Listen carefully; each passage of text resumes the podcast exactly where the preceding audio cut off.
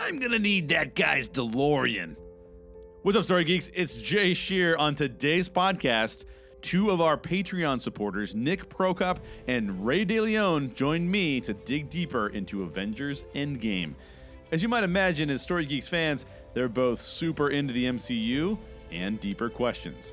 We're supposed to be on hiatus as we record podcasts for our next series, but there's just too much to talk about with Avengers Endgame and the MCU. So this is an extra epilogue episode in our MCU series. Endgame went on for three hours, so we're going extra time too.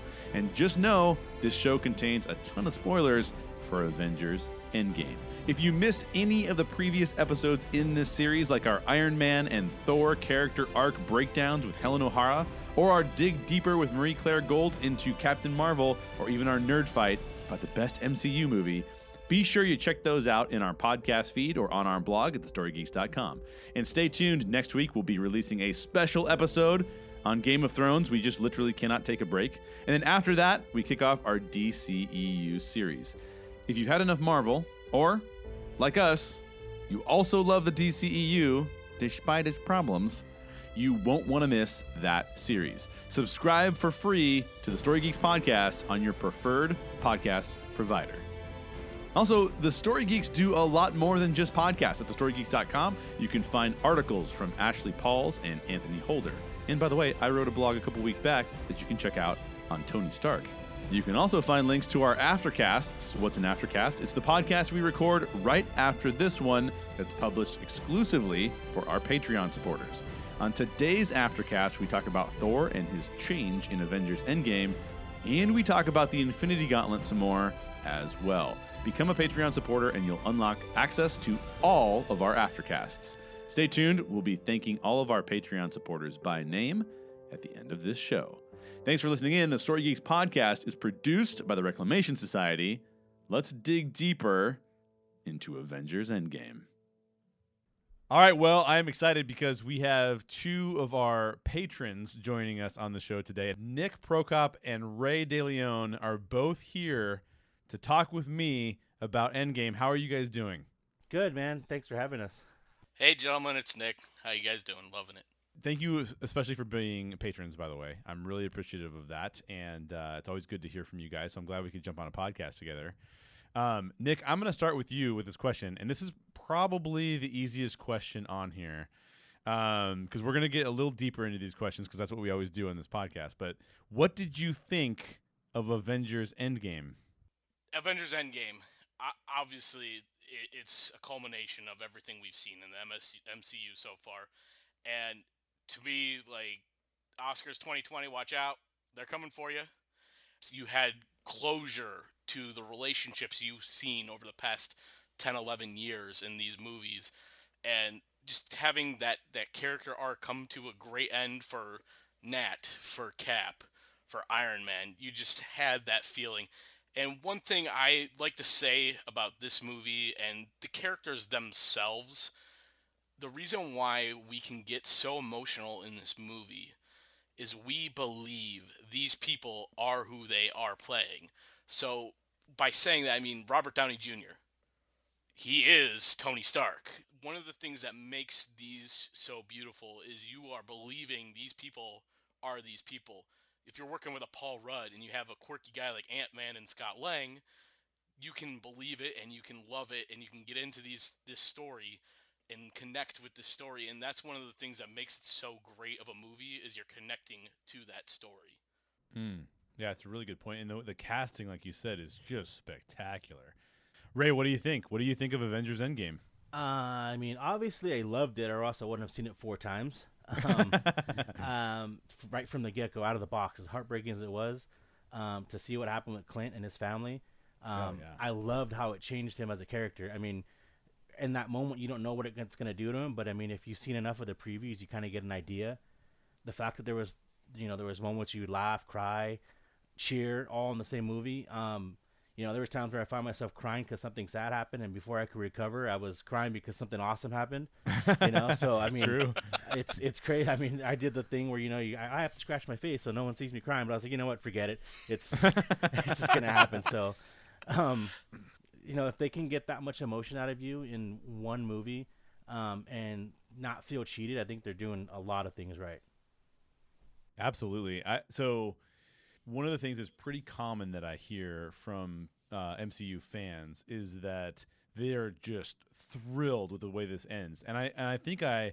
I think I understand exactly why because uh, Nick kind of you kind of hinted at this, but it's basically the best possible ending of the MCU, and it wraps up the MCU like 10 years and this is the 22nd movie and there are so many storylines going on and endgame is magnificent in the fact that it is able to tie all of these things together which is i mean from a writing standpoint from a storytelling standpoint that's remarkable to be able to do all of that.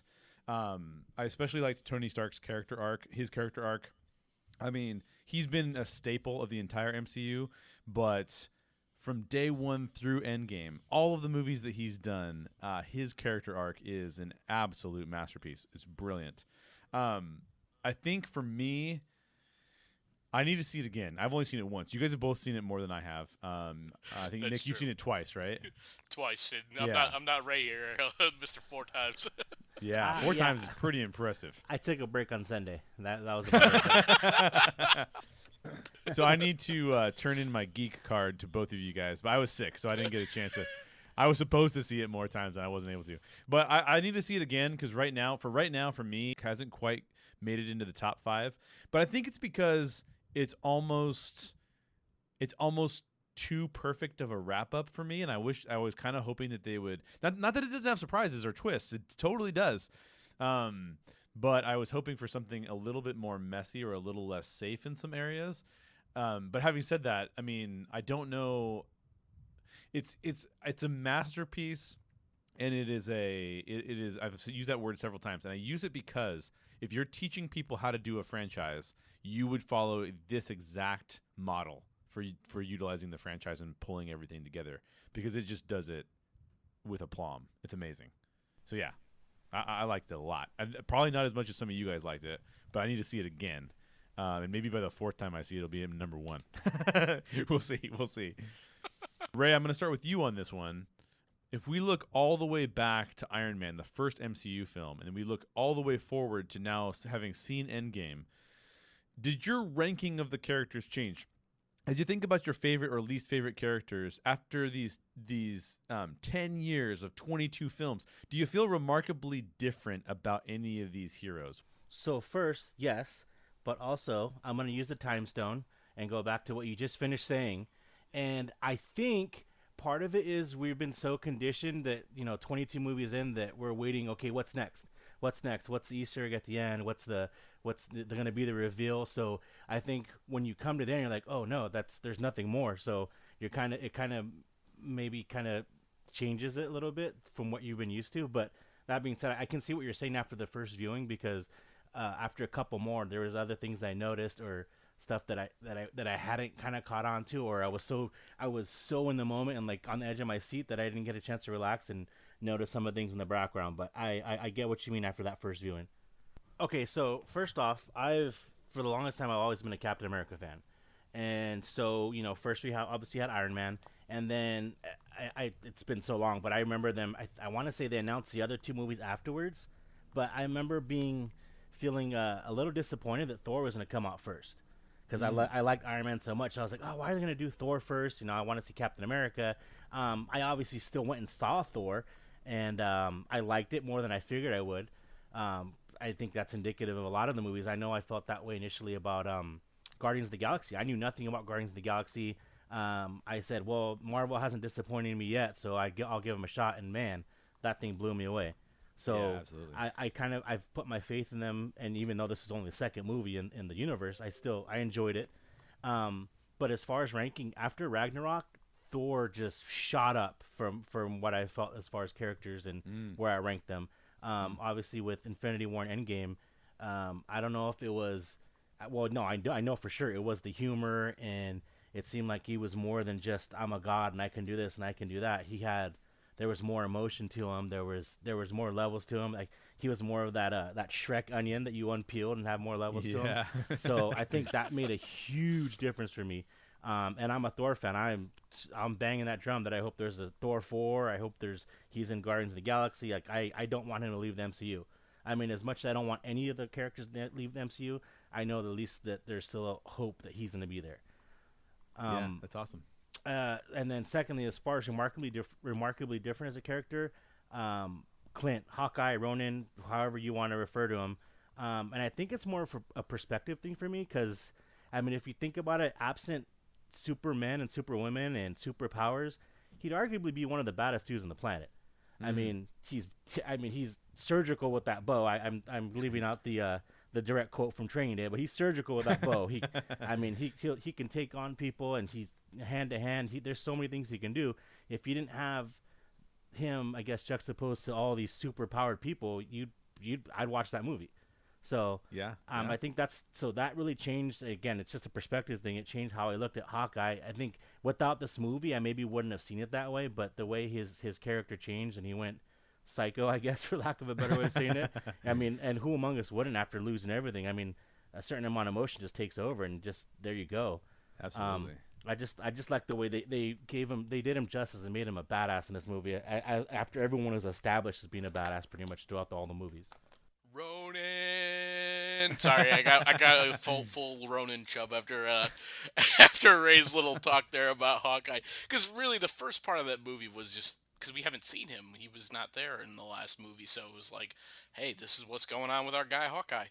Uh, so for me, it didn't really change my list that much, especially favorite, because I don't know if you guys have ever played this ar- arcade game, but it's one of my favorites ever. But it's Marvel versus Capcom oh yeah. and you would get three guys to pick, so you're like top three favorites versus someone else's top three favorites, and I would be always marveling it up. I, I'm I'm a Marvel snob, so I'd be like, eh, I don't care about these other characters. So my first three would always be War Machine, my favorite guy ever, which I think Don Cheadle has been amazing through all these movies.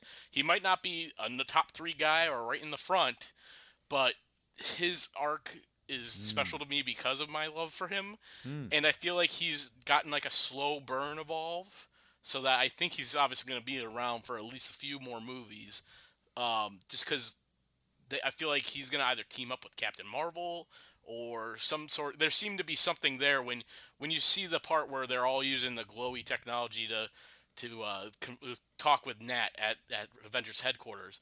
There's a little look between the two of them before when they talk to Nat about uh, about Ronin, technically not Hawkeye anymore. Ronin killing off a bunch of cartel guys in Mexico City, and just that look real quick is like, huh, maybe there's a little chemistry, they're friends or something like that.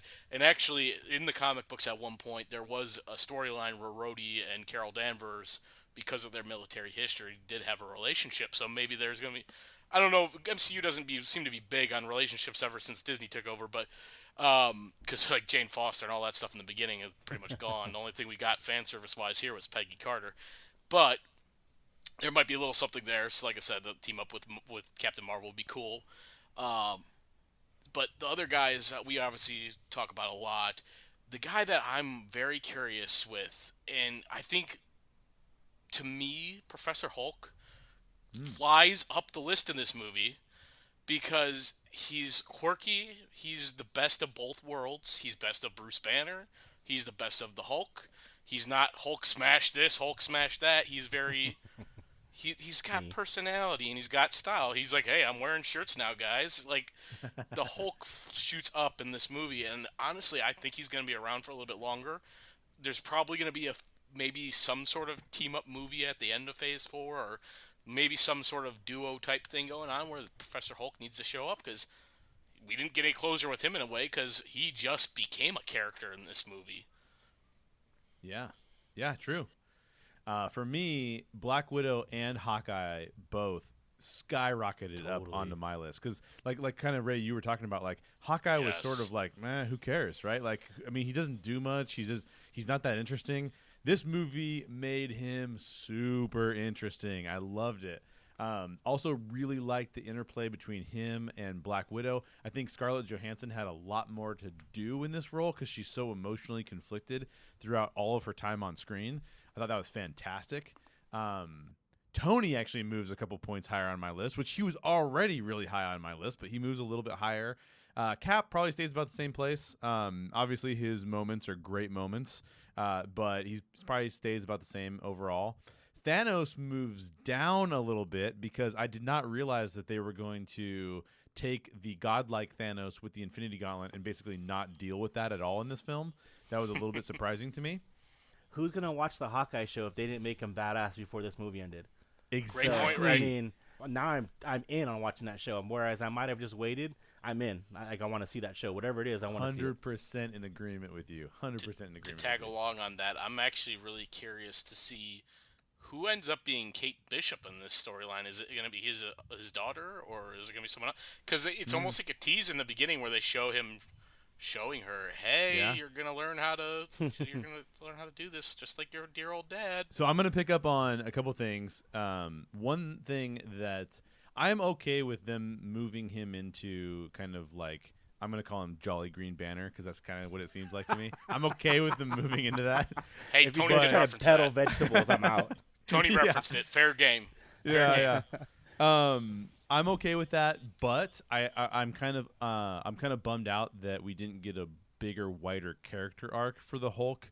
Um, because I think I mean the strength of the Hulk's character to me is the fact that he loses control. And Banner hates that he loses control, but also realizes that there are times when he loses control and needs to become the Hulk so he can defeat bad guys.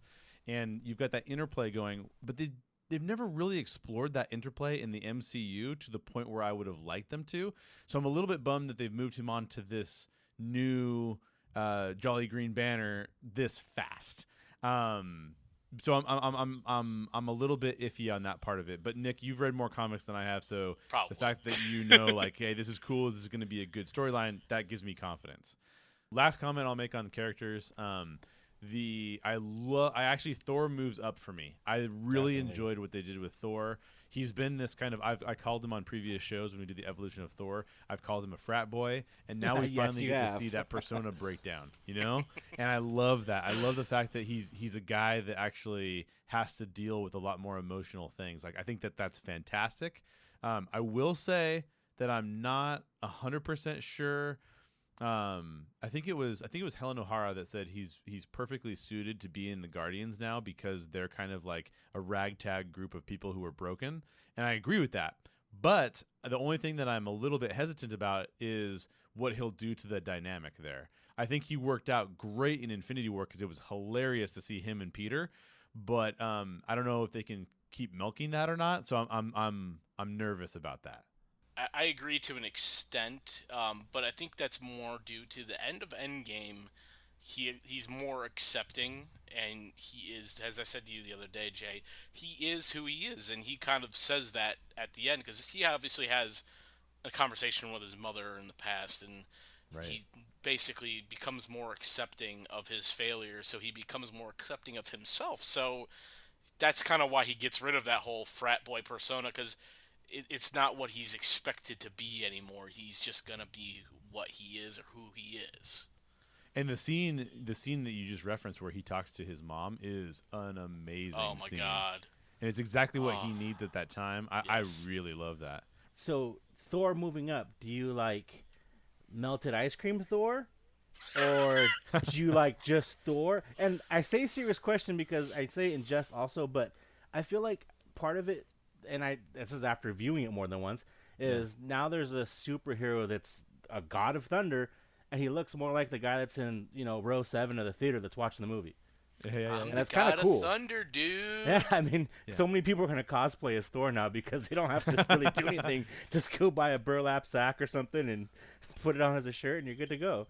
The question is: Is people cosplaying as Thor? Will will they will they know that it's Thor, or will they be sitting there thinking, okay, so who's this weird looking Big Lebowski guy? well, it serves two purposes, maybe. I don't know.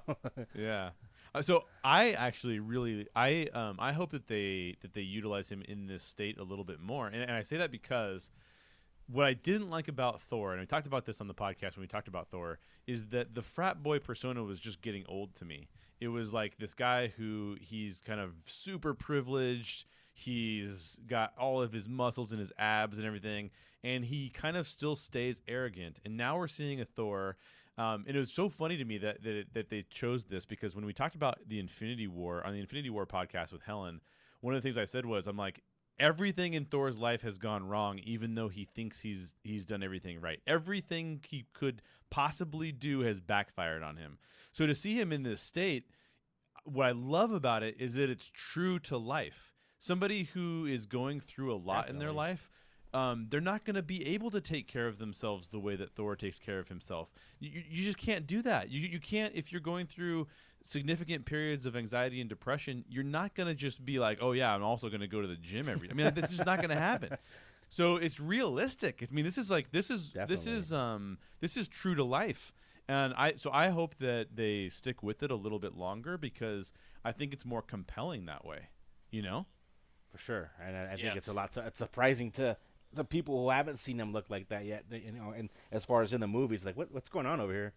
Yeah, totally, totally, totally. And I think that there was there was some comments about you know whether or not it, they, were- they were having some fat shaming and things like that.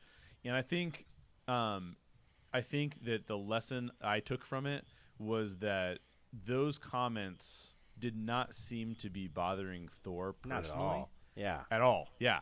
And so I don't think you can just take those comments and then apply those comments to somebody else in real life because I think I would think that um, that that would be hurtful to people. But in the context of the film, um, I don't think that that people are shaming Thor, and Thor doesn't take it as a shameful thing. So I think it's not. I, that, that was my personal take on it. If Thor had reacted in a different way, I might feel a little differently about that. But I don't think it bothers him. I think we need a scene though. I think we need a scene in Galaxy uh, Guardians of the Galaxy three where uh, Peter Quill is using his new Bowflex and he, he invites Thor into his workout.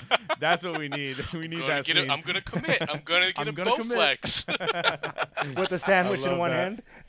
hand. Beer in the other. Daryl talked about what moments made you cry, but I'm going to slightly change that to what moments for you were the most meaningful and what made them meaningful. So, Nick, why don't you jump into that? For me, the, one of the most meaningful things is when we have the San Francisco card go across the screen, and we have Scott Lang come back, and he's just not understanding what's going on, mm. doesn't know what time it is, and just the look in his eye when he's looking at teenage Cassie, and Cassie's like in shock because he just like freaked out. Like I would have a, an existential crisis too if I was looking at my name on some sort of like memorial, thinking I'm vanished, and like that connection that they don't even say really anything but you, you can just look, and it goes back to what I said about Paul Rudd being Scott Lang. You look at how Scott is looking at Cassie, and you just you feel the emotion in the scene, and you see just the way they connect and just stare at each other, and that's part of the cinematography. But at the same time, you get the emotion just from the look, and that moment was just so meaningful because it just meant, okay, something big happened. My daughter's like a grown teenager now what's going on and that just kind of catapults the rest of the story Yeah, yeah, absolutely. my second one and this one probably is another one maybe not on everyone's list so everyone comes back and one of the biggest points tony made when talking about getting the stones and making the snap unhappen and everyone's alive was hey we're going to keep it 5 years in the in the future. We're not going back in time. We're not turning it back. Like i he needs morgan. There's no changing that. So the big thing for me on that is that end scene where Peter Parker is walking in to school and he just has this bummed look on his face. And to me like that's a very meaningful moment because he's probably sitting there thinking man my friends have probably all been been like off to college now mm-hmm. and i'm still at this age. Because hey guys dust doesn't age. I had a mm-hmm. friend of mine say well shouldn't he be in college now? And it's like no he's not in college because he was not alive so five years happened without him he came back from five years ago now so like that meaningful turn and you see ned another scene where there's not a lot of actual talking but you just go okay i'm ready for that next spider-man movie because you see him Definitely. seeing that and being excited because hey, I'm not alone, and that's the biggest thing about these Avengers movies. They're not alone. Heck, in Infinity War, when Scarlet Witch is about to go into battle, um, she's like, "You're gonna die alone," and basically Black Widow and Okoye come up from behind her like she's not alone. So like that type of feeling, he's not alone anymore. His best friend is there for him. And the cool thing and kind of kind of a way and so I don't know if you guys have heard this either, but for Far From Home, they have basically said that 100% of Peter Parker's friends, even though it's 50 in the universe, 100% of Peter Parker and his friends were dusted so that ah, I didn't hear that. it, it, I heard this not long ago. Like one of the Huh. writers said it. Um, Interesting. that so they basically can pick up that storyline from where they left off because they all are still that same age. They're all still in high school. They're still all they're still all in that like academic challenge type team and all that. So they're all they're all going to be able to still grow with Spider-Man and those Spider-Man stories. So to me that was very meaningful cuz we're talking about Endgame, we're talking about the end of it, but we're also going, "Hey, there's going to be more. So we need to set up more and here's these kids that we love and are going to grow together." But that's that's number 2. I mean, Ned is one of my favorite sidekicks in the MCU. I Guy mean, the the Jared, guy's how can you amazing. not? Yeah, yeah, exactly. So, um, so I yeah, that was that's a, that's a fantastic moment, and you're right, probably not a popular one that a lot of people have thought about, but it's a really great moment. All right, my last moment. This is, you know what? Can I just save my last moment for the end because it tees off the next question? Oh yeah, else yeah, we can it. save yours. Yeah, Ray, let's get yours. Let's get yours. Okay, so like you, I do have three. Um, I'm a bit emotional, so they're uh, uh, you, you'll you'll love this, Jay. They're uh, they might all be a tie. Oh no, they're all gonna be a tie. No, they're. Not, I mean, um, We're not so playing I'm- soccer here. um, I know I could come up with a lot more, but um, my three are all in the final battle scene. Actually, for me, um, one of the big ones was the uh, unspoken uh, "I can do this all day" moment that Cap had while he was going heads up with Thanos. He's beat to crap.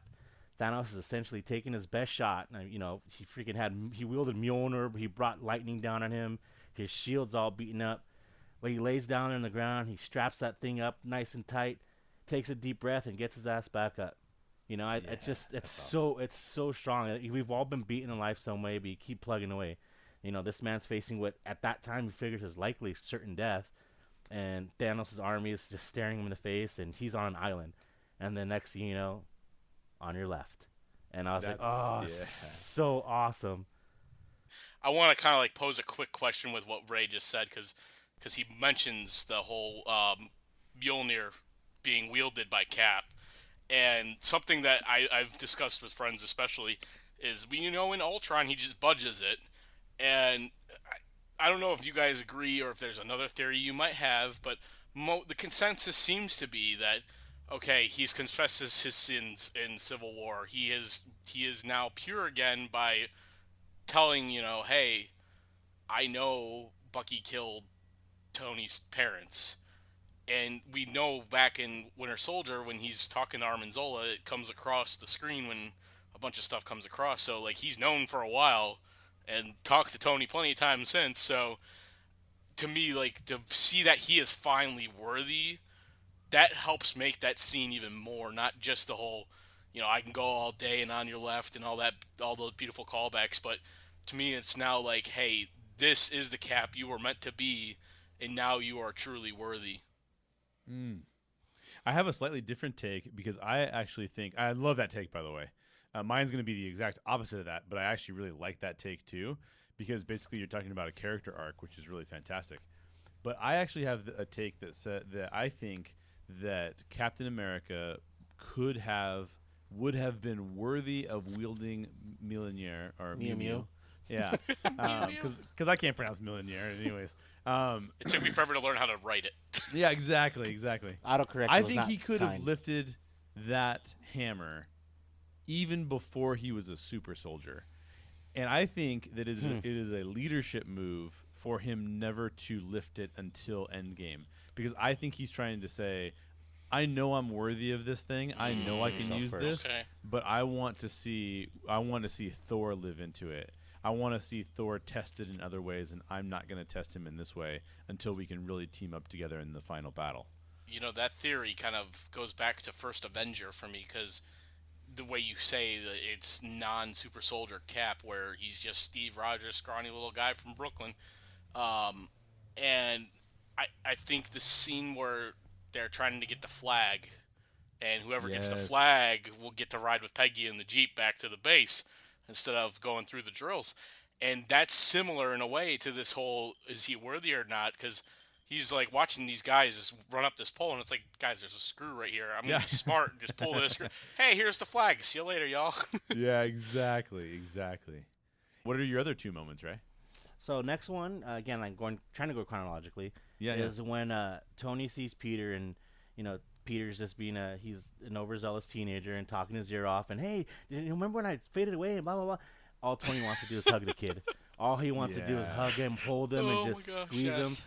And I, I think part of me, and I just again digging a little deeper, part of me feels like that's kind of the hug he really wanted to give his dad back in 1970. Like he Oh, knows yeah. he knows what it's like to be a dad now and be there for his child now, and he kind of had that kind of father son bond with Peter before he actually had a child, and so now he's loved and lost, so to speak, and now he's got him back, and I think this that that emotion just takes over. Like the battle can wait for half a second. I need I need I need to hug you. I need to tell you I missed you and I loved you, man. Yeah, I that moment is outstanding. The, the, what we were left with when we were when we left Infinity War was so horrific uh, with P- with Peter's fading, and now that we see them, that we get to see that reconnection. Oh yeah, that was uh, that was extraordinary. Love that moment. Okay, Ray, what do you got? What do you got for your top moment, or your or your Uh, chronologically last moment? Yeah. So the last one is um, Tony's death. I mean, that's. It, I know it seems like an easy one, but it's oddly I didn't cry when I saw Strange put his index finger and you know kind of knew what that meant. That this is the one time. Yeah. Um, I didn't. I didn't cry when he fell down in a heap. I think I was more more so just proud of him or for him. Um, even though it was sad, I just I just wanted to salute him because I was just like in awe. Like you just did that. Like you, I mean, there was no second guessing it. He jumped on that wire again, and he just he just did whatever. It Didn't matter what the what the outcome was. He just that's what was needed to be done, and he did it. Um, Where I did lose it though is when Peter's trying to basically will him back and kind of bring him back to life, and Pepper's asking Friday, you know, life, you know, how how much life force he's got in there or whatever it is. I forgot the exact wording, but yeah, yeah. um, and then she just finally realizes, and she tells him it's okay to rest. And I think anyone that's had to witness a loved one fight, you know, a losing battle or a potential losing battle with illness, and had to basically say those words, and how hard that's got to be, and, and to show her strength to to say that and not and mean it and let him go is just, I mean, it just cut me deep. Yeah, man. You just gave me goosebumps just thinking about that. That was that's a fantastic scene. The only things I have on that scene, obviously, we get the big fan service moment right there at the beginning of that part where he's just like, "I am Iron Man," and uh, the the thing for me though was that that scene had more meaning, not just what we're seeing on the surface, but it's a role reversal in a sense because. Cap's always been the sacrificial guy. He's laying it all on the line for everybody. He's the selfless one. Tony's the guy with the knowledge and the skills, and he's been like a playboy, philanthropist, whatever he likes to call himself, but a me guy in the end. And what I I'm saving what I care about, not the basically the rest of the world. Even though he kind of is playing it off as I'm trying to save the rest of the world, it's role reversal in the sense of he's going to sacrifice like what Cap would normally do, and that's honestly why I predicted Cap to die because I thought, okay, Cap's the sacrificial guy; he will always be the guy. Where it was a role reversal. Tony's had the life. He had that great five years with Morgan being the dad. He's finally done everything he can. So he's the one that's going to take the stones, sacrifice it, and win the day. And then Cap's going to turn around and he's going to get the whole I get to have a lifetime now where Tony already had his. Hmm. Yeah, that's really cool. um, so what I'm going to do is real quick. I'm going to go through my top three, um, and then have you guys respond after I've given my top three, and then we'll go into Nick your final one um, before we transition to the next question. So my my three are the the first scene of the movie where Hawkeye loses his family, and it's basically it's it's one of my choice. favorite scenes because it sets off a journey for Hawkeye that I didn't care about Hawkeye until that moment. Um, and that moment is so powerful. I thought maybe he would lose his daughter or maybe lose half his family, but the fact that he keeps turning around and everyone's gone, um, and that's what causes him to go into full Ronin mode, is a magnificent plot device to get us to care about Hawkeye, like Ray said, to get us to care about the series that they're going to do about Hawkeye. Um, I really, really, really enjoyed that moment, and it was a great setup because we we need to kind of be reminded at the beginning of this film how horrific the snap was, and what better way to remind us of that is to show the character that wasn't there experiencing it. Um, so I, I thought that was a magnificent moment. Um, obviously a heartbreaking moment, uh, but there's a lot of there's a lot of reason why that that matters. Um, my second one is Tony's funeral. Um, the fact oof. that uh, the when the flowers are start to float out onto the lake, and it says proof that Tony has a heart around the arc reactor. Um, I did an article. I wrote an article. I was inspired to uh, not do a podcast. Normally, you hear me talk, but I wrote an article for thestorygeeks.com, and it it was all about how the most powerful moments in Tony's arc, because this is a guy who has changed drastically in multiple ways. He's been he's been a, a privileged asshole, quite frankly. The, he's been a, a helper and a leader of the team. He's been somebody who's seeking accountability. He's been a substance abuser. He's been a mentor, and so to see him go through this this dramatic change, and then we end the funeral, or not end the funeral, but we're in the middle of the funeral. We see. Tony's daughter's talking to Happy, and she goes, "I mm. want a cheeseburger." I mean, that moment alone Tears. was heartbreaking, just heartbreaking. So, so that's that would be those would be my two, and then my third is I'm going to let Nick take over to talk about the third. Yeah, so for the third one for me, the reason why it was so meaningful, and it kind of leads into what I just said about Ray's moment about him being able to sacrifice. One of the big deals about being an endgame is you are like getting closure. As I said in the beginning, they're getting closure in different parts of their arc. And one of the biggest ones is the fact that Tony was kind of an a hole. Like, uh, let's be honest, he was an asshole to his dad. Like, you Yeah. show in the beginning of He Civil was. War Yep. like when he does the whole they do the whole barf thing where he like brings back the moment that he last had with his parents before Right. Bucky kills them and he was like you like you kind of said earlier he's arrogant and all that other stuff but like he regrets it and you see that in Civil War. You know he just wants to like hug his father and just say hey you know you're gonna do great kind of thing. And I, I, I think I think it helps also in Tony's arc that he never like becomes his dad. He does his own thing, and to go back and kind of see him talking to Howard, it, it it's it just kind of helps that closure. And on top of it, it kind of goes, okay, I made the right decision. I didn't go in and just be my dad.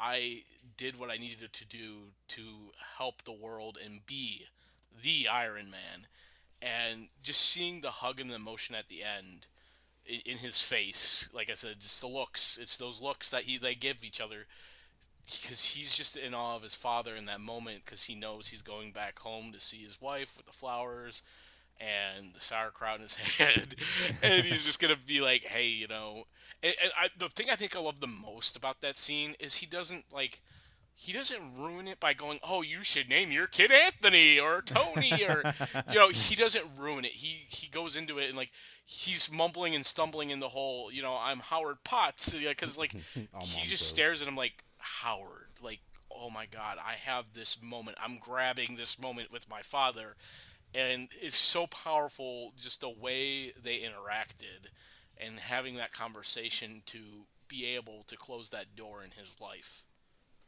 Yeah, and another reason why that moment is so powerful to me, I agree with everything that you said. And one of the reasons it's on my list is one of the most powerful moments as well, is because I don't think that Tony does what Tony does without that moment. So I don't think Yeah. he snaps his finger and reverses everything and, and then causes his own death without the moment with his father. Yeah, so I'm it's just it's just perfect, really perfect. So uh, we're going to jump into a question that Ray actually submitted himself, and this is a good jumping off point because we, the moment we just talked about Word. is uh, a really good jumping off po- point for this for this question. And you know that there is a Story Geeks fan when this is the kind of question that they submit. So thank you, Ray. This is a fantastic question. Um, but Ray asked if you had a few moments with a loved one who passed away. Uh, Tony and Cap both get those. Hawkeye almost gets that when he's ru- when he runs back trying to Oh, get into the house right. Before he's pulled back. Yeah. Um, if if you had that moment, um, but you knew you couldn't change anything while you were with him, so you can't alter the timeline. You can't change anything that's going to happen down the road. How would you spend the time with your loved one? And then Ray, I'm going to turn it over to you to answer your own question first. Oddly enough, that was my question. I had I had trouble thinking of the answer that I that I really felt was real. But so I I went with I kind of went logically. I said I I think I'd want to wait to hear what they had to say to me, like instead of Mm. me just spewing. I, I have so much to tell you. This happened. I've got you know so many years left in the world while they've been gone. I maybe I should just shut up and listen. You know, Yeah. just what what what do you want to tell me? Because I, don't know how much time we've got. But so Yeah. whatever you've got in your mind, you tell me. Yeah. Um, uh, I you know, so all that being said, if there was the time allowed, I want them to know that hopefully things are okay. You know, there's good days and bad days, but there's still more days to be had. So, um, you know, I'm okay. I wish you were still here physically, but you're still here with me where it counts. So, I mean, however long, however much time we get together, that's great. And when it ends, um, you know, I won't regret it. Mm, that's awesome. That's really awesome to be able to just sit there and listen and be with them. That's Heck yeah. awesome.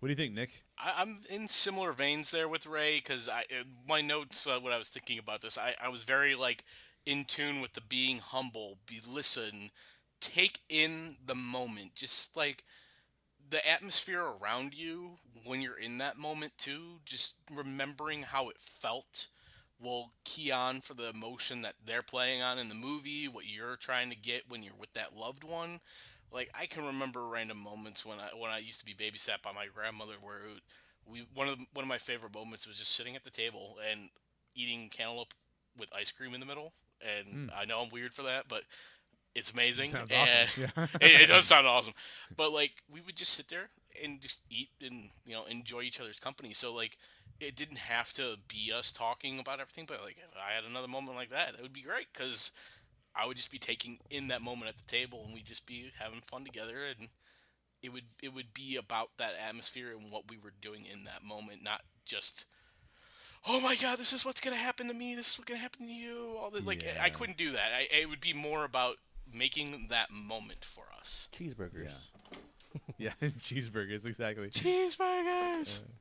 You know, I- when the, when you asked this question, Ray, I thought about it, and I, and I realized that um, as I as I processed the question, I realized that I would act like different characters depending on where I was in life. Because if you asked me this question, the same question, you know, before I'd experienced a lot of loss in my life, I'm not, and I'm not going to pretend I've experienced a lot of loss, but I've experienced enough of it now to change my answer to the question. That's fair. Um, but when I first thought about it, I thought, oh, you know what? I would totally have been like Peter. I would have been like, you wouldn't believe what happened. Blah blah blah. I'd be, I'd be wanting to talk. I'd be wanting to share. I'd be wanting to to to talk with them, to have to have words that are exchanged. Um, but now that I've lost people, I think that my answer would change pretty drastically because now I would just want to embrace them. I, I would just want to. You kind of talked about it, Ray. Like I just want to be here in the moment with you, and I just want to share and embrace. I just want to look into your eyes, and I want to communicate that I love you, and that's it. That's all I want to do. So sure. I turn from like I turn from from Peter to kind of then turning into a little bit more like Tony, where there are some words, but the words are meaningful, and then there is an embrace at the end, to then being really more like uh, Cap and Peggy, and there's just this picture of them dancing, and that's that communicates everything you need to know because everything is there in that dance that they need to say to each other, and they don't need words for that. So it's funny you bring up that dance and all all of those type of moments too because if you think about it cap in a previous movie buried peggy and it is kind of stealing a moment with a loved one in the past even though he goes off and buries her and actually gets to experience that life but it's it, i love what you're going with with the embrace because that hug and just holding that that person is just more powerful than anything else, really. Yeah, absolutely, absolutely. Words are not always the best way of conveying emotion, Right. and uh, that's a lesson I've had to learn over my entire life as a person who talks a lot. We don't know anything about that. What are you talking That's about, right. Jay? I don't know. That's right. So that's why he wrote the Uh, article. Yeah, that's why I wrote the article. Yeah, there you go. He was, he was crying too much, so he didn't want to talk through the tears. Yeah, So exactly, like, I gotta exactly. write this, guys. I gotta write it down. you have to part pardon the typos from all the tear-filled eyes that I was trying to trying to write. All right, so I'm going to tran transition us into our fifth question. This is more of a plot-driven question, so I'm going to pull us right out of the emotions and pull us right back into the plot. Um, and I'm just going to preface this by saying that um, as somebody who's written a time travel story, and this is a complete shameless plug, um, Plug, we plug, are plug. yeah we are re-releasing uh, Time Slingers on July 19th. Um, and we have an audiobook version of it now as well. So if you're into time travel, definitely pick that up. July 19th. It's called Time Slingers, and it'll be on Amazon. Or if you support us on Patreon for $3 a month or more, you can get the digital Hello. version or the audiobook versions, which What? are free to you. Yeah, for being a patron of ours. Um, so both of you guys get to access that for free, uh, and based on your support already. podcast. yeah, and, and you get to be on a podcast. Why not? Oh yeah, it's awesome. Be a Patreon. You get to be on a podcast with Jay and talk about something you love. Exactly, exactly. Um, but my question to you guys is this: What did you think about the use of time travel? And what was the best part of their approach to time travel? Right. And what was the worst part of their approach to time travel? So, the best part for me, I'm going to start with the best because I actually have more to talk about on the best than, than the worst. Um, the best for me is instead of like, I, I love Back to the Future and I love the doc and all that, and I, I feel like some of the stuff that they were trying to go off was real, but at the same time, it sounded like they were. They were trying to make up stuff on the fly to make it sound sciency and yeah, it's science. so it very yeah, 80s. Come on, you know that, that that's the thing. So like to me, it was very. This movie, however, with the plot being driven into time travel, they were like, okay, we're going to use real quantum physics. We're going to have Tony test this out on an inverted Mobius strip. You're going to see real things, and he even name drops David Deutsch in one point, and also is talking about the Planck scale and it makes sense because it's real. This is stuff if you went to a scientist and said, "Hey, let's talk about quantum physics," like they would know what Tony Stark is talking about or doing. Like they would understand it. And to me, like that realism really drives it for me because it's not like some surreal, made up thing that you know might not be able to ever happen. I mean. It could be all cockamamie, and we're not actually ever going to get it anyways. But to me, just having the realistic view on the quantum physics, that drives it a lot for me. And also, it kind of like makes sense that Ant Man is the guy in this because, like, the Planck scale, it's really small. It's very hmm. small. A Planck length is really, really, really, really small. So, like, Ant Man, really small. He's the guy talking about quantum physics and becomes really, really small. So, to me that, that that just that just makes it even more special watching this real live quantum physics happening in front of your face. And also one last thing about the best parts about it. When he when when Tony Stark is looking at that inverted Mobius strip and running that test that he has and the face and that look that look he has when he's like by god I got it, it it's, it's just perfect because it's a little more emotion that like hey i'm not done. That whole like he can't rest because you know he that, that tick is in him. He's not he's not going to be able to sleep. And pepper says that line where it's like are you going to be able to sleep? And you know his answer is no because we've seen him not be able to sleep in his Rest. ptsd from first avenger. So for me the best parts is all that realism on tony going at it and all, all the real stuff that he does to make real time travel in this movie So I guess I mean obviously so many questions. I mean that kind of get that out of the way. That's given. Um, I think anyone that saw leaked photos or you know read fan media or speculation articles pretty much knew that tram- time travel was coming. Um, I think that being said though, I don't think anyone would have guessed it was going to take five freaking years later. Um, that was kind of a gut punch. I, when it started, you know, it started to display at five. I was okay, five days, five weeks, five five years. I was like, wow, that's Yeah. that's a lot to have to think about what they went through for five long years. That was an emotional moment too. Yeah. Um, so I of course like like the way it was introduced. Um, I like that it wasn't perfected right away. Um, you know, man going old, young, and then baby. You know, that was pretty awesome. Um, I even like like you were I saying. think Nick, I peed. yeah, one of us peed exactly. I think it could have been me. Um, like you said, I even like that they tried to explain how everything we think we know about time travel is horse crap. um, you know, if uh, one of those future sports almanacs were to come by for me, though, you know, I, I I'm sure I'd, I'd check into one like Back to the Future. um, the Uh, Cubs in 2020. um, I think anyone would be tempted to the opportunity to right a perceived wrong or otherwise change something. Um, I just like how Tony always had the, the caveat you know, we discussed earlier. You know, bring everyone back, but don't change. You know what's happened to me. Um, of course, he didn't want to lose his daughter, obviously, and the family he's gained. You know, post snap. So, um, I think stuff about stuff like that as far as the time travel goes. You know, what if I done this or what if I hadn't done this? And then it kind of gets me thinking. Well, you know, if you change one thing, that butterfly effect thing, if you change one thing, maybe I don't meet my wife, or maybe you know, I, who knows what happens. So that whole that's just a whole another Pandora's box open of what could ha- possibly change with timelines and changing things. So I guess it's just one of those paradoxes that probably bewildered you know people a lot smarter than me. So um, for me, that's that's my best part, just all the variables in it. Nice, nice. So Nick, what was what were some of your less things you liked less?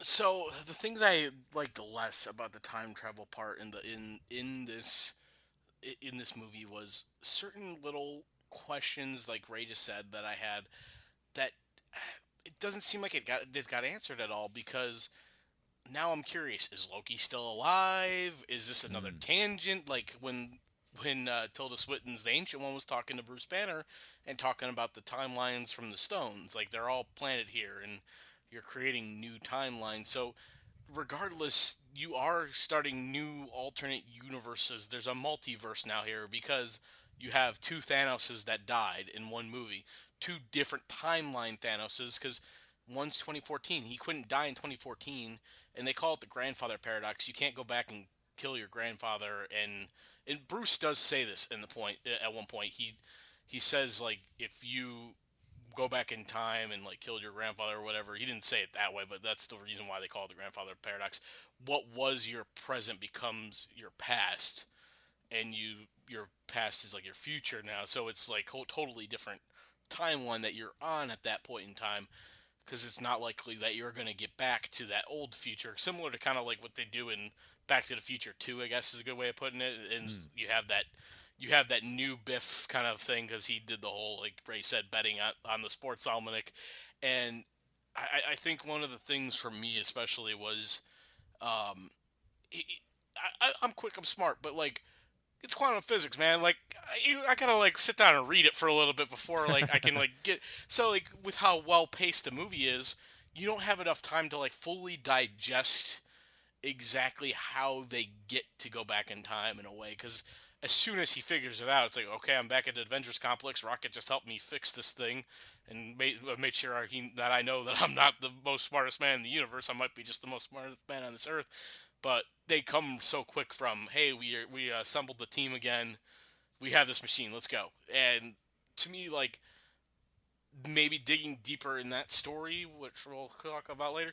um, digging deeper into that would have maybe helped the audience, the regular Joes like me, that would be like, okay, hey, I don't fully understand where you're going with the time with the time travel, but we're gonna just gonna go with what you just said. Yeah, yeah, that's good. That's really good. What do you think, Ray? What are some of the things that you, you know, were con- are concerned about in regards to the time travel? So my concerns, or they're not really complaints per, on execution per se, but um, more so just because I want to know all the things that are in the MCU. So naturally, my think biggest thing is the, the timeline questions. Like I feel like after you know 22 movies, we've had 11 years now, and I think we've all learned that nothing is a throwaway line in any of these movies. So Right. the Yeah, fact that's that no, never, You know, ever being- anymore. Yeah, she include that through line of what changes when you, uh, you know, take one of the stones away and how it alters a timeline and another reality. I feel like that's going to come back to roost somewhere down the line. Um, so in that vein, that being said, you know, you have Lo- Loki that now, like you said, has a Tesseract again somewhere. We don't know where or when. So I think that gives us our Disney Plus show. So there's our second setup for another Disney Plus show. Bingo. um, Cap went back to take the take back the stones. He left with Mjolnir on on the platform, which we have no reason why he would, but he does because he can carry it now. So he comes back years later. He meets them. He he you know at the lake, and he doesn't have Mjolnir, but now he has a new shield that was demolished in battle. So where did that come from? How many timelines did he just create or change? um, Yeah. and bearing all that as a lead, he went back in the time and stayed. You know, so what does that do to everything? It's just there's so many things that, and I know I, I I discussed that with you with you guys be offline. Is that I'd totally been for a movie or a, or a TV show that showed what happened and you know when he went back and those five seconds for them, but however many years it took to take everything back and go to all the places. Did he see Red Skull? Did he see Loki somewhere? You know, um, it just you know it, it like one of my big things was so he goes back and meets Peggy. Does she still help fi- found Hydra? Does it st- or sorry, does fi- found Shield? And does it still remain Hydra, knowing what he knows? Um, you know, That's does a he point. does he peel himself out of the ice in the other timeline? You know where he was Mm. buried. You know, there's does Nick Fury still have an eye? I mean, there's, like- Okay, now we're going ridiculous here. You know, there's so many Flerkens things. be damned. Um, and then so then my other thought just went to so now that we have time these different timelines, do is that how I know I've seen it somewhere else, so it's not my own you know original thought, but is that how we get mutants instead of just Inhumans? You know, is that how we're gonna welcome all the the Fox properties in? You know, um, Possibility. yeah, I had I had a thought that you know, does that five years being gone is now do we have the first family does something to get their powers? Now we have the Fantastic Four. You know, like there's just there's just so much stuff, and I'm sure we'll get answers in other movies, and that'll all come. But I just want to know now, like Kevin Feige, just whisper it in my ear. I won't tell anybody. You know, just I, I want to know. you know, so and um, uh, yeah. So again, my thing was just a whole bunch of timeline things, and I I, I kind of brought it up earlier. Is you know for all of Peter's friends, is it five hours for them? Did it feel like five years? What you know? What everything? What happened? So one of the things I was thinking about with Cap is there should be some sort of paradoxical problem with Cap being alive twice in the same time. Technically, he's obviously in the ice, but like one one moment that has been stuck in my brains since this movie is the moment we get in Winter Soldier where Cap goes back to see Peggy and basically we're just like, oh, well, Peggy got married, had kids, and I, I, I can't remember the line exactly, but I think Peggy says something along the lines of, oh, you would like him, and it's like, well, it's, now we know it's Cap. Maybe it's the same timeline. I did So- not think about Yeah, that. like, true. is so like uh, my thought is is like Cap thinking, okay, I can't alter the future. They need everything needs to happen for a reason, so that I can get here to be with Peggy. So that's probably why we don't get this whole Hydra, like, oh, hey, Arnim Zola's Hydra. This is gonna happen. Like he, I feel like he thinks, okay, I if I want to get this life with her, I need to let everything that happens in the future happen. So he probably is sitting there thinking, okay, I can't there, I can't talk about me in the ice. I can't talk about anything like this in the future. So I think that's part of the thing is like Cap at that scene is probably the old Cap is probably around somewhere, but he's probably thinking, okay, this is the day I come to see Peggy, so I need to Amsterdam and get lost for like a couple of uh, couple of hours here so that he could hang out with her and get a little more motivation and move on and all this stuff on the next part of that story in Winter Soldier. So that's kind of my thought with Cap is he purposely doesn't say anything or doesn't do anything because of the whole, you know, I, I need Hydra to happen for other things to happen in my technically past life. His hmm. his past, like Hulk says, his present is now the past, and his past is now the future in the way. So the one thing I wanted to point out, because now that I know where my timeline was with Cap, um, because Ray mentioned he brought Mjol- Mjolnir back with him too. I mean, that's another thing. He needed to take Mjolnir and put him back because if Mjolnir doesn't come back to the old timeline, the rest of Dark World doesn't happen, hmm. and we don't have Hela break Mjolnir at the beginning of Ragnarok. So that still needs to happen at some point in time to keep up with Stormbreaker now being the only Thor weapon and going forward what we're going to have in the MCU. That's good stuff. I, I, like all that. We almost could do an entire podcast about the implications of time travel. I took it in a slightly different direction um, because, as a writer, what I'm always trying to figure out is how do I like the usage of it. So not not so much like what are the implications of it in the story, not inside the story, but rather how does it use as a gimmick. And so for me, I'm glad they didn't over explain it because one of the reasons I think Back to the Future is a near perfect film, maybe the most near perfect film we have, because it doesn't even attempt to tell you how the science works. It just says plutonium, DeLorean, go with it. And it works. It works really, really well that way because time travel is ridiculous and It's we don't know what the none of implications of a it would be. Right. Yeah, exactly. Um, so I'm glad they didn't go super deep into time theory here. Um, like you mentioned, Nick, they kind of throw out these big words, and people like you and me go, "Okay, well, whatever. That sounds like there's big words." Um, I was pretty surprised by it, I will say, because it's not disappointing, but I do think that time travel is becoming far too prevalent in storytelling. Um, I say that as somebody who wrote a time travel novel, right? That I would love for you to read, but at the same time, I encounter time travel far more. o- So I encounter time travel all the time. So maybe it's just that I'm personally oversaturated by it.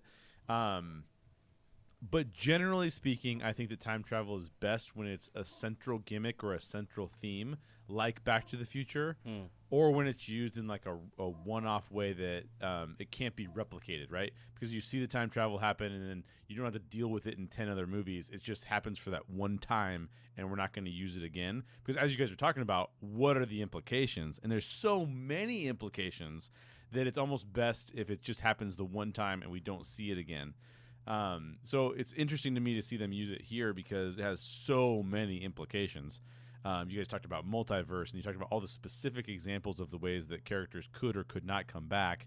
I think MCU, the MCU, and the way they use time travel here is somewhere in the middle of what I'm comfortable with. It's definitely not doing the super easy, like, oh, here's how it works. It's just like, just believe in it and don't worry about it. but it's also not doing the ridiculously it's all about time travel. You should pay attention to all the time travel because that's how important it is. It's somewhere in the middle and i think it kind of works it works okay for this specific story. And it, it kind of subverts what we think is going to happen because we all thought it was going to be the time stone right? And it's like oh it's not the time stone. Interesting. So uh so i'm kind of like somewhere in the middle but I'm glad it wasn't a time stone, honestly.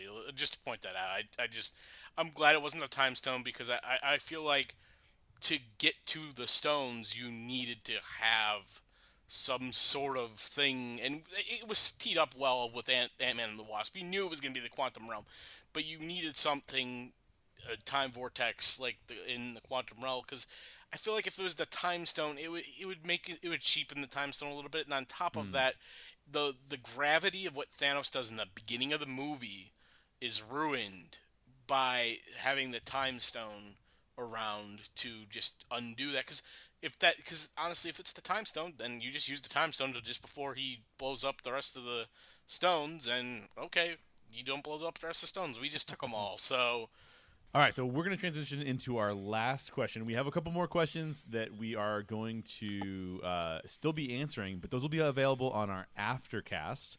All of our patrons get access to our aftercast. become a patreon supporter Do it, yeah, do it, do it. That's, that's where all the good answers are going to be. That's where all the good Yeah. answers are going to be. That's right. Yeah. That's sell what. Ray and I have been saving everything for. So why are you even listening to this? Go get the Patreon already. Come on. So the last question is this: Would you change anything about this film? And if you would change something about this film, what would it be and why? Okay, so yes, I've got two, and my changes are definitely 100% the geek in me, and they're pretty nitpicky, so bear with me. But one thing I change is I literally I want to know what that freaking sword or whatever Thanos has is made of. What metal? What? It, where is it from?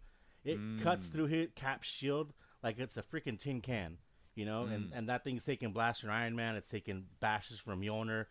It's you know all this other stuff, and but it just sliced right through it. So I, I just just like I said, the geek in me wants to know what it's made out of. Um, I'm sure maybe they address it at some other point, but um, I think another bonus is then the MCU has established another powerful super, super metal somewhere in the universe. that maybe gets factored into a, another movie somewhere. I have a theory. So, vibranium became part of Wakanda based on a meteor hitting Wakanda and enriching the ground. Maybe that meteor came from the planet from Thanos' sword, or wherever Thanos' sword was created was that planet, and that meteor fell out, uh, came flying towards Earth. But hey, that's just a theory. That's just kind of where I'm going with that. I like that. I like that. Okay, so as I've established already, I've seen it four times. Two times no bathroom breaks. So if you're scoring at home, I'm, I'm batting 500 there. Um, um, at the memorial in San Francisco, I, every time I was looking for Easter egg in the names, you know, who, who was snapped away. Um, I felt that could have been an interesting place to include some of the names that are now available through the Fox merger. Um, I think you could, even if it was, I can't Photoshop anything to get save my life, but I feel like it would have been an easy digital ad to kind of just bury some names that we would recognize from that other universe that are now that were snapped away here, and then maybe with the alternate timelines, it just changes everything and introduces those people into it. I think the one issue with that though is I think that vanished memorial was just a vanished in that area maybe. Ah, I, the I took way it as just everybody. And and that's the thing. Like if it is just that area, because I mean, if it was everybody, that that, pff, you would need way more stones than what they had in that park. But I I feel like if it's just that area, then maybe it's hard for them to do like. Hey, we have these characters out in like New York City area or something like that that we're gonna throw their name up on a board in San Francisco. I mean, that's just my thought process. It just feels like Yeah, the enough. way the stones are set up, it's just like the Bay Area vanished. But um, okay, so my two, and this was like we said earlier, this is a masterpiece. It's such an epic film. There's it's really hard to change things because there's so much fan service in this movie. There's so much. There's so many beautiful moments. There's just like Ray was talking earlier, um, with how you have that moment where you have the on the left and all that that huge that whole huge avengers assemble scene like there's so much beauty to everything and like i've been pushing like the the quiet emotional parts it, it, it's one of those things that there's so it's so hard to find spots however for me the two spots at the end that i really really really want to change something Ray just wants to change, so uh, figure out is the Soul Stone, and it's something I was hoping so badly for. Was okay, Cap goes into the suit, he goes back in time, he goes and puts the stones back away.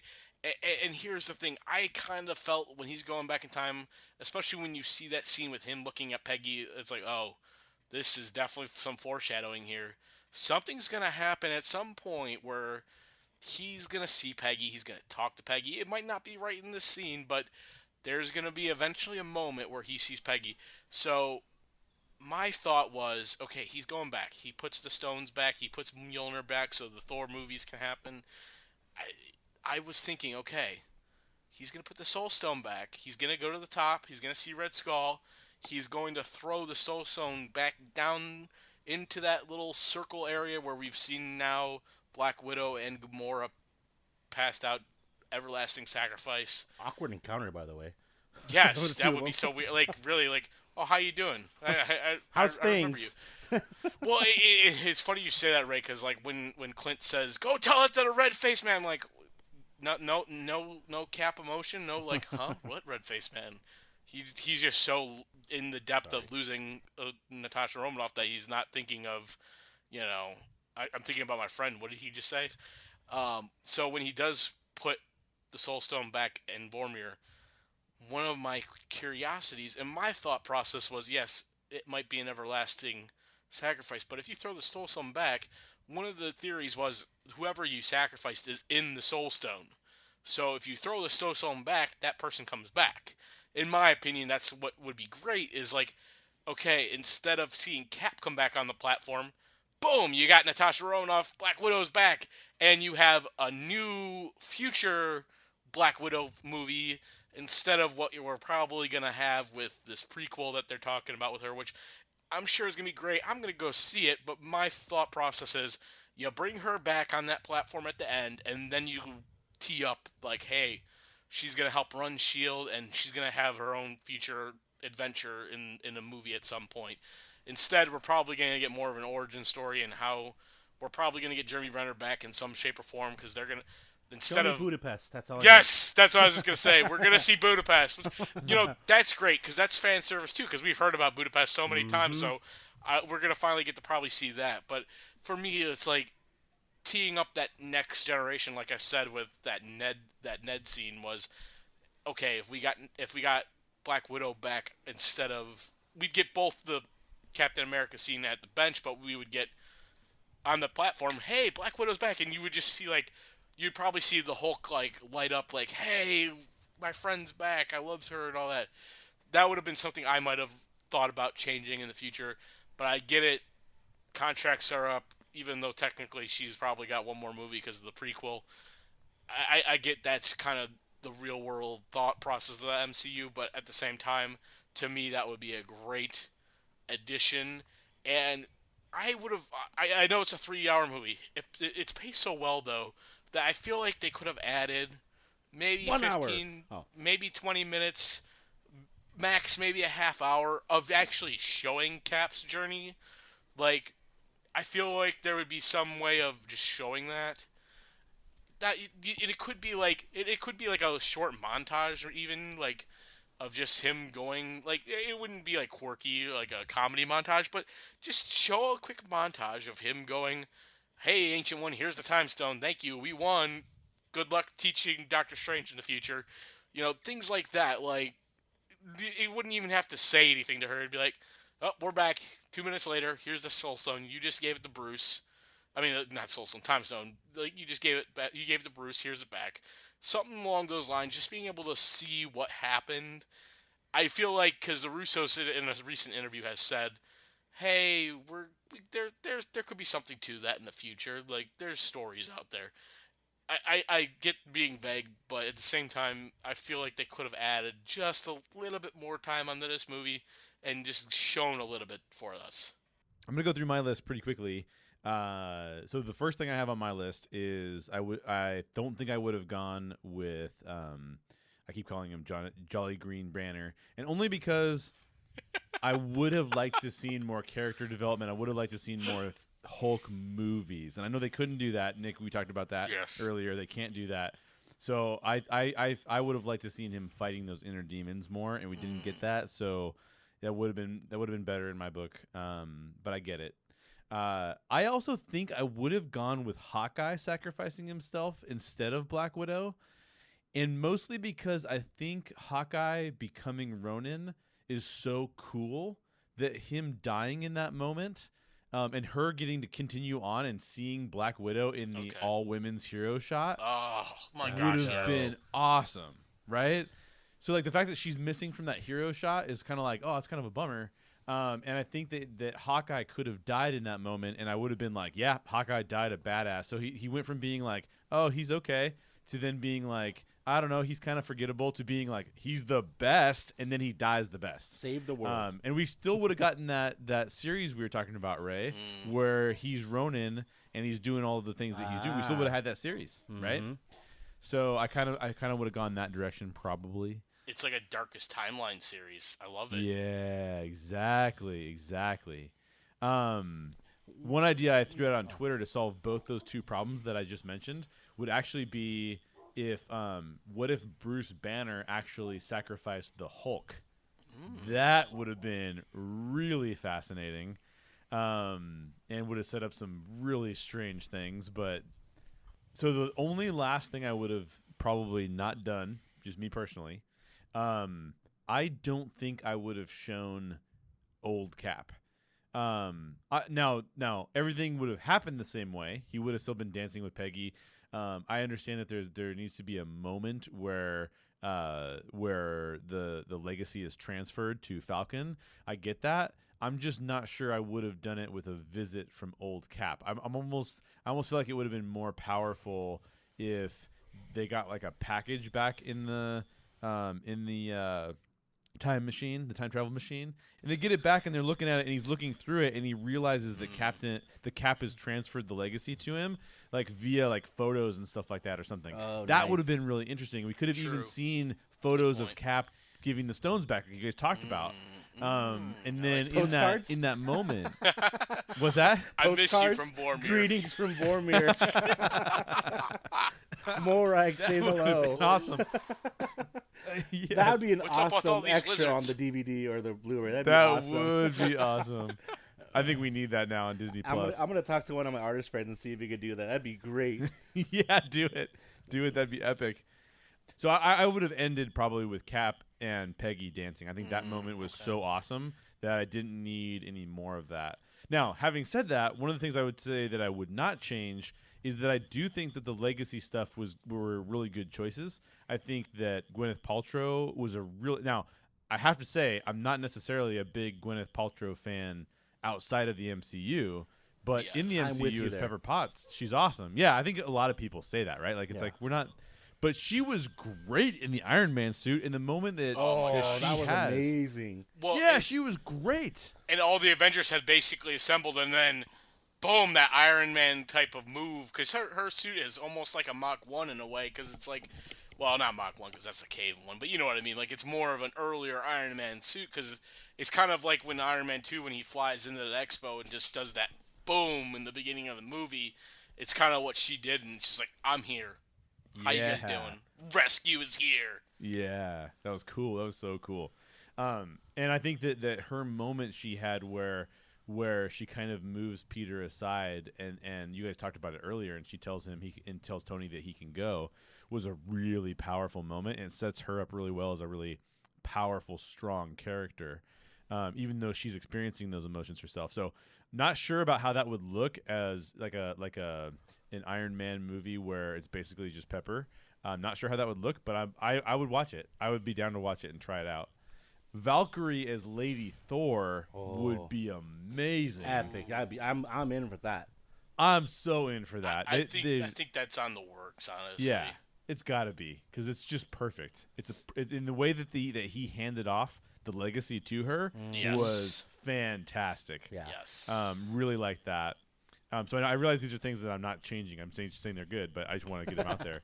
and the yeah. last one would Say be your piece, man. There's It's so your much in this movie. I mean, it, it, I'm sure Yeah. there's stuff we haven't talked about. That's Oh, like so much people are probably screaming at this podcast, like, "You idiots! You didn't talk about this." The Oh, I know. podcast is longer than the movie. Yeah, exactly. and it will. There will be enough end-game content from the Story Geeks. I guarantee you that we Oh, will yeah. go through this over and over. Um, but the last one I'll mention is I'm not sure how the legacy stuff is going to work with Cap because Cap is such a unique character. Nothing. This is nothing against Falcon. It's nothing against Winter Soldier. Obviously, they've chosen Falcon. It makes sense that they chose Falcon, but I don't know how you make that changeover because Cap is so unique. And if you look at Falcon, he his character arc has been awesome, but his character arc has always been to be the lighthearted sidekick guy. Yeah. And that's not really what we get from Captain America. If you look at Bucky, I understand why they didn't choose him because he has this super dark past, which Captain Right. America doesn't have. So I get why the, they chose Falcon over Bucky, but I don't understand how you make it work with them being Cap. I need vibranium wings. That's what I need. I need Yeah, I need yeah, his yeah. Vibranium. I need yeah, that'd be Yeah. great. some some Now- mods. Now, to be fair, I do think that there was a really interesting moment that was captured um, that I haven't heard anybody talk about yet. But I don't know if you guys noticed this. You guys saw the movie a lot more than I did. But Yeah.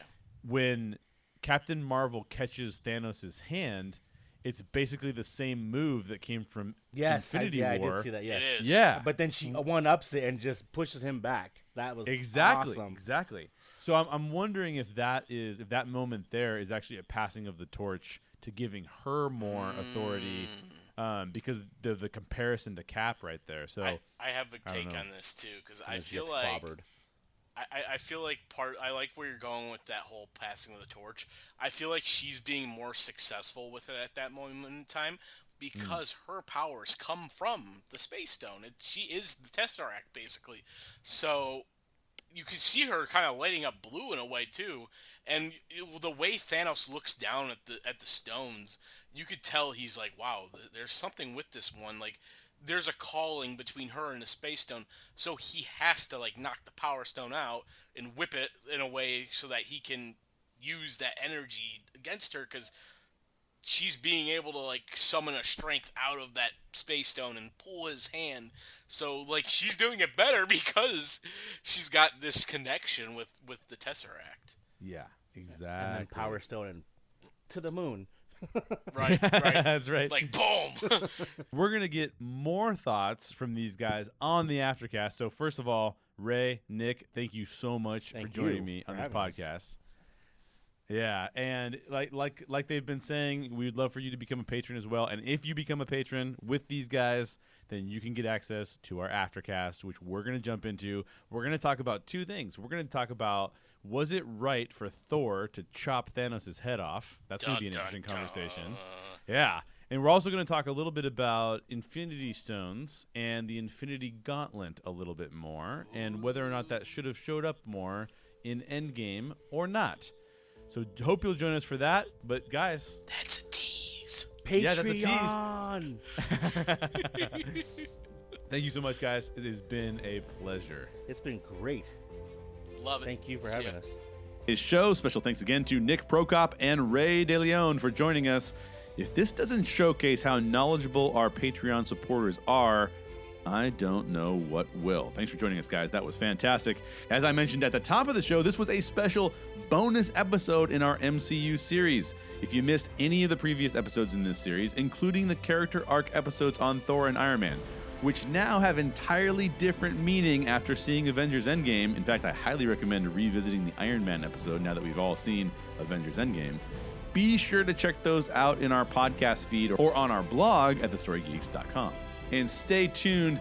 Next week, we'll be joined by some special guests to discuss Game of Thrones. And after that, we'll be kicking off our DCEU series.